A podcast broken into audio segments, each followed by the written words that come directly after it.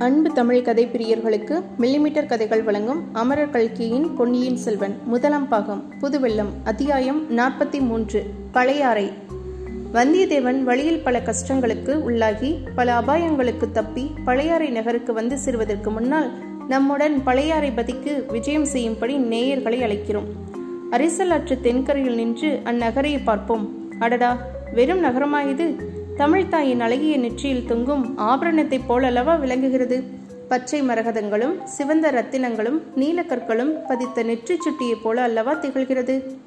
நதிகளும் ஓடைகளும் தடாகங்களும் கழனிகளும் புதுநீர் நிறைந்து ததும்புகின்றன.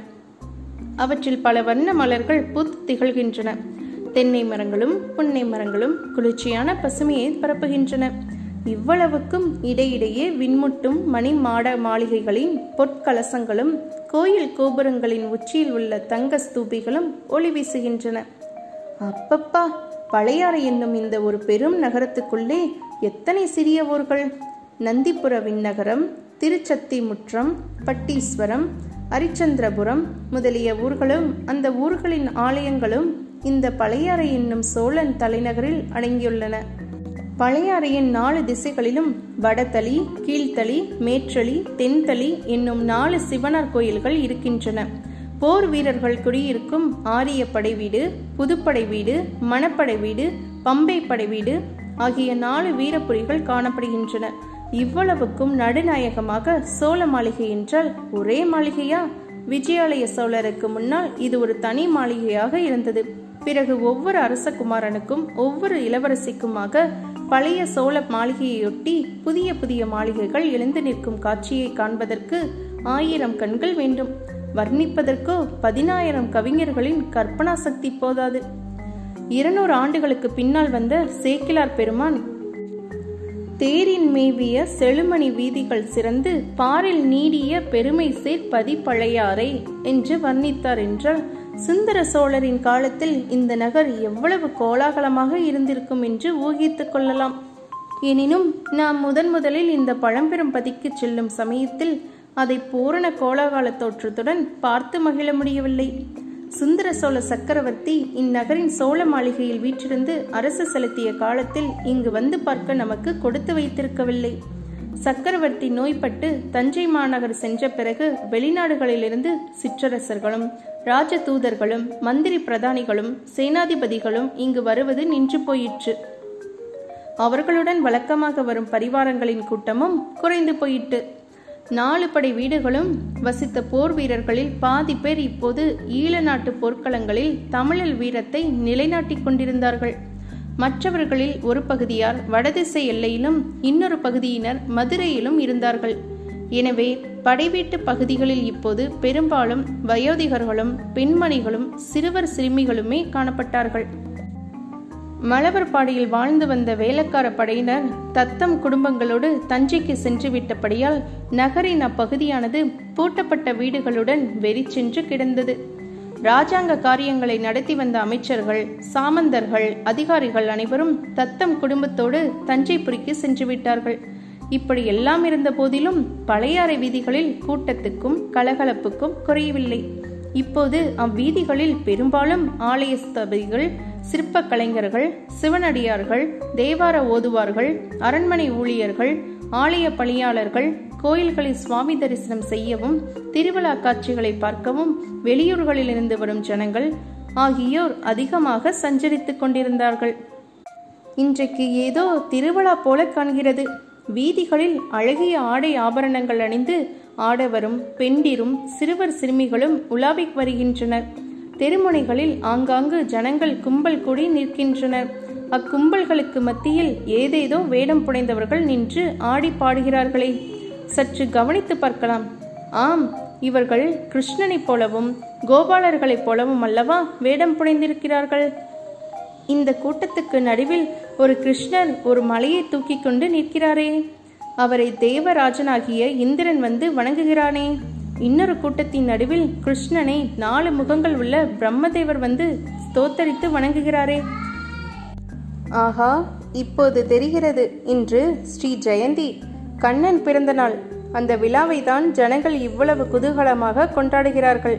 அங்கங்கே உரியடி திருநாள் நடைபெறுகிறது. மஞ்சள் நீரை வாரி இறைக்கிறார்கள். நந்திபுரத்து விண்ணகரத்து பெருமாள் கோவிலை சுற்றி இந்த திருவிழா கொண்டாட்டங்கள் அதிகமாக நடைபெறுகின்றன. இது என்ன? கண்டேன் கண்டேன் கண்டேன் கண்ணுக்கினி என கண்டேன். என்று பாடுவது யார்? தெரிந்த குரலாய் இருக்கிறதே. இதோ நமது பழைய சிநேகிதர் ஆழ்வார்க்கடியார் நம்பி சாஸ்திராக்காரமாக நிற்கிறார். நின்று பாடுகிறார். அவரை சுற்றிலும் ஒரு கும்பல் கூடுகிறது. சிலர் பக்தி சிரத்தையுடன் கேட்கிறார்கள். வேறு சிலர் எகத்தாளம் பண்ண தொடங்குகிறார்கள். ஆழ்வார்க்கடியாரின் கைத்தடியினால் யாருடைய தலைக்கு சேதம் நேருமோ என்று நாம் அஞ்சுகிறோம். விண்ணகர கோயிலின் வாயசலில் ஒரு சலசலப்பு. வீதிப்புறத்தில் நிறுத்தியிருந்த ரதங்களும் பல்லக்குகளும் கோயில் வாசலுக்கு வருகின்றன. கோயிலுக்குள்ளே இருந்து மாதரசிகள் சிலர் வருகிறார்கள். இப்பெண்மணிகள் பெரிய குளத்து பெண்டீராகவே இருக்க வேண்டும். ஆம் ஆம். பழையாறை அரண்மனைகளில் வாழும் மகாராணிகளும் இளவரசிகளும் தான் இவர்கள். எல்லாருக்கும் முதலில் பெரிய பிராட்டி என்று நாடு நகரமெல்லாம் போற்றும் செம்பியன் மாதேவி வருகிறார். இவர் மலவரையர் குல புதல்வி. சிவஞான செல்வரான கண்டராதித்தரின் பட்டமகிஷி. வயது முதிர்ந்த விதவை கோலத்திலும் இவருடைய முகத்தில் எத்தகைய தேஜஸ் ஜொலிக்கிறது? அவருக்கு பின்னால் அரிஞ்சய சோழரின் பத்தினியான வதும்பராயர் குல புதல்வி ராணி கல்யாணி வருகிறார். ஆகா இவருடைய அழகை என்னவென்று சொல்ல? இந்த முதிய பிராயத்திலும் இவர் முகத்தில் இப்படி கலை வீசுகிறதே. யவுன பிராயத்தில் எப்படி இருந்திருப்பாரோ? இவருடைய புதல்வராகிய சுந்தர சோழர் வனப்பு மிக்கவர் என்று பிரசித்தி பெற்றிருப்பதில் வியப்பு என்ன? இவரை தொடர்ந்து சுந்தர சோழரின் மற்றொரு பத்தினியான சேரமான் மகள் பராந்தகன் தேவி வருகிறார். இன்னும் பின்னால் வானுலகிலிருந்து நேரே இறங்கி வந்த தேவ கண்ணியரை ஒத்த குந்தவை பிராட்டி வானதி இன்னும் நாம் அரசலாற்றங்கரையில் பார்த்த அரச குல பெண்கள் வருகிறார்கள். விஜயாலயன் காலத்திலிருந்து சோழ வம்சத்தினர் சிவனையும் துர்க்கையையும் குலதெய்வமாக கொண்டு வழிபடுகிறார்கள். ஆனால் திருமாலிடமும் மற்ற சமயங்களிடமும் இவர்களுக்கு துவேஷம் என்பது கிடையாது. இன்று கண்ணன் பிறந்த நாள் என்பதை முன்னிட்டு பெருமாள் கோவிலுக்கு வந்தார்கள் போலும். பெரிய பிராட்டி செம்பியன் மாதேவி பல்லக்கில் ஏறும் சமயத்தில் ஆழ்வார்க்கடியானுடைய பாடல் அவருடைய காதில் விழுந்தது. அதற்காகவென்றே ஆழ்வார்க்கடியார் உரத்த சப்தம் போட்டு பாடினார் போலும். செம்பியன் மாதேவி அவரை தம் அருகில் அழைத்து வரச் செய்தார். ஆழ்வார்க்கடியார் அடக்க ஒடுக்கத்துடன் வந்து நின்றார். திருமலை சில நாட்களாக உன்னை காணோமே ஸ்தல யாத்திரை சென்றிருந்தாயோ? என்று கேட்டார்.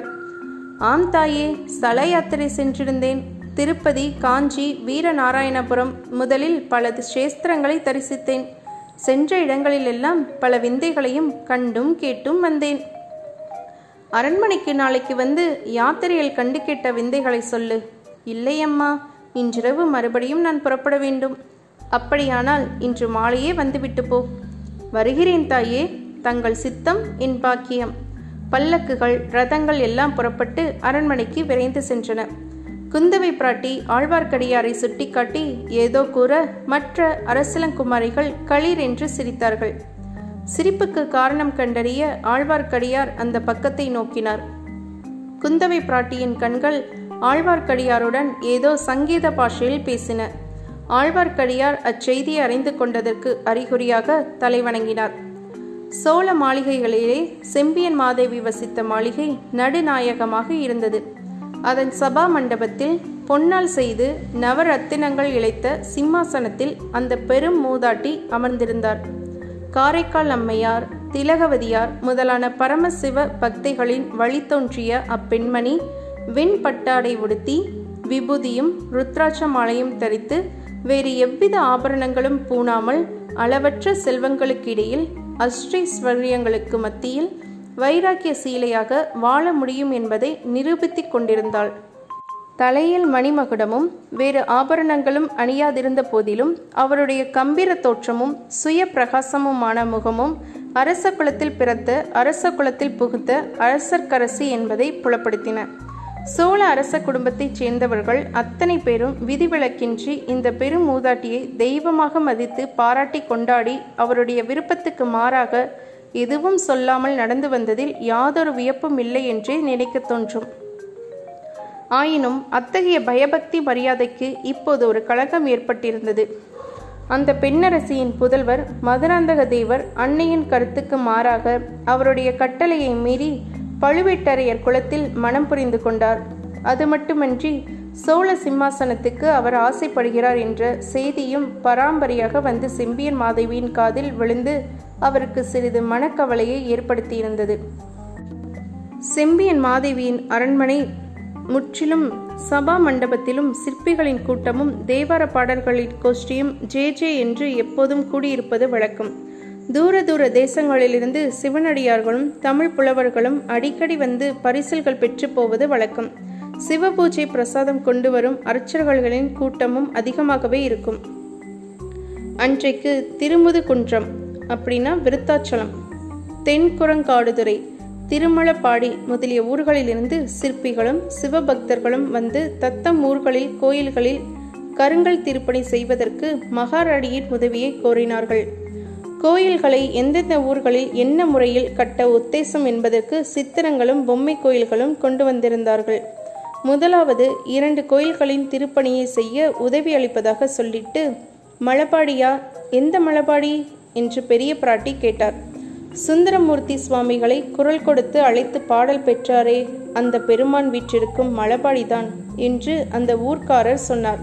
அது என்ன சம்பவம்? என்று மலவரையரின் செல்வி கேட்க மலபாடிக்காரர் கூறினார்.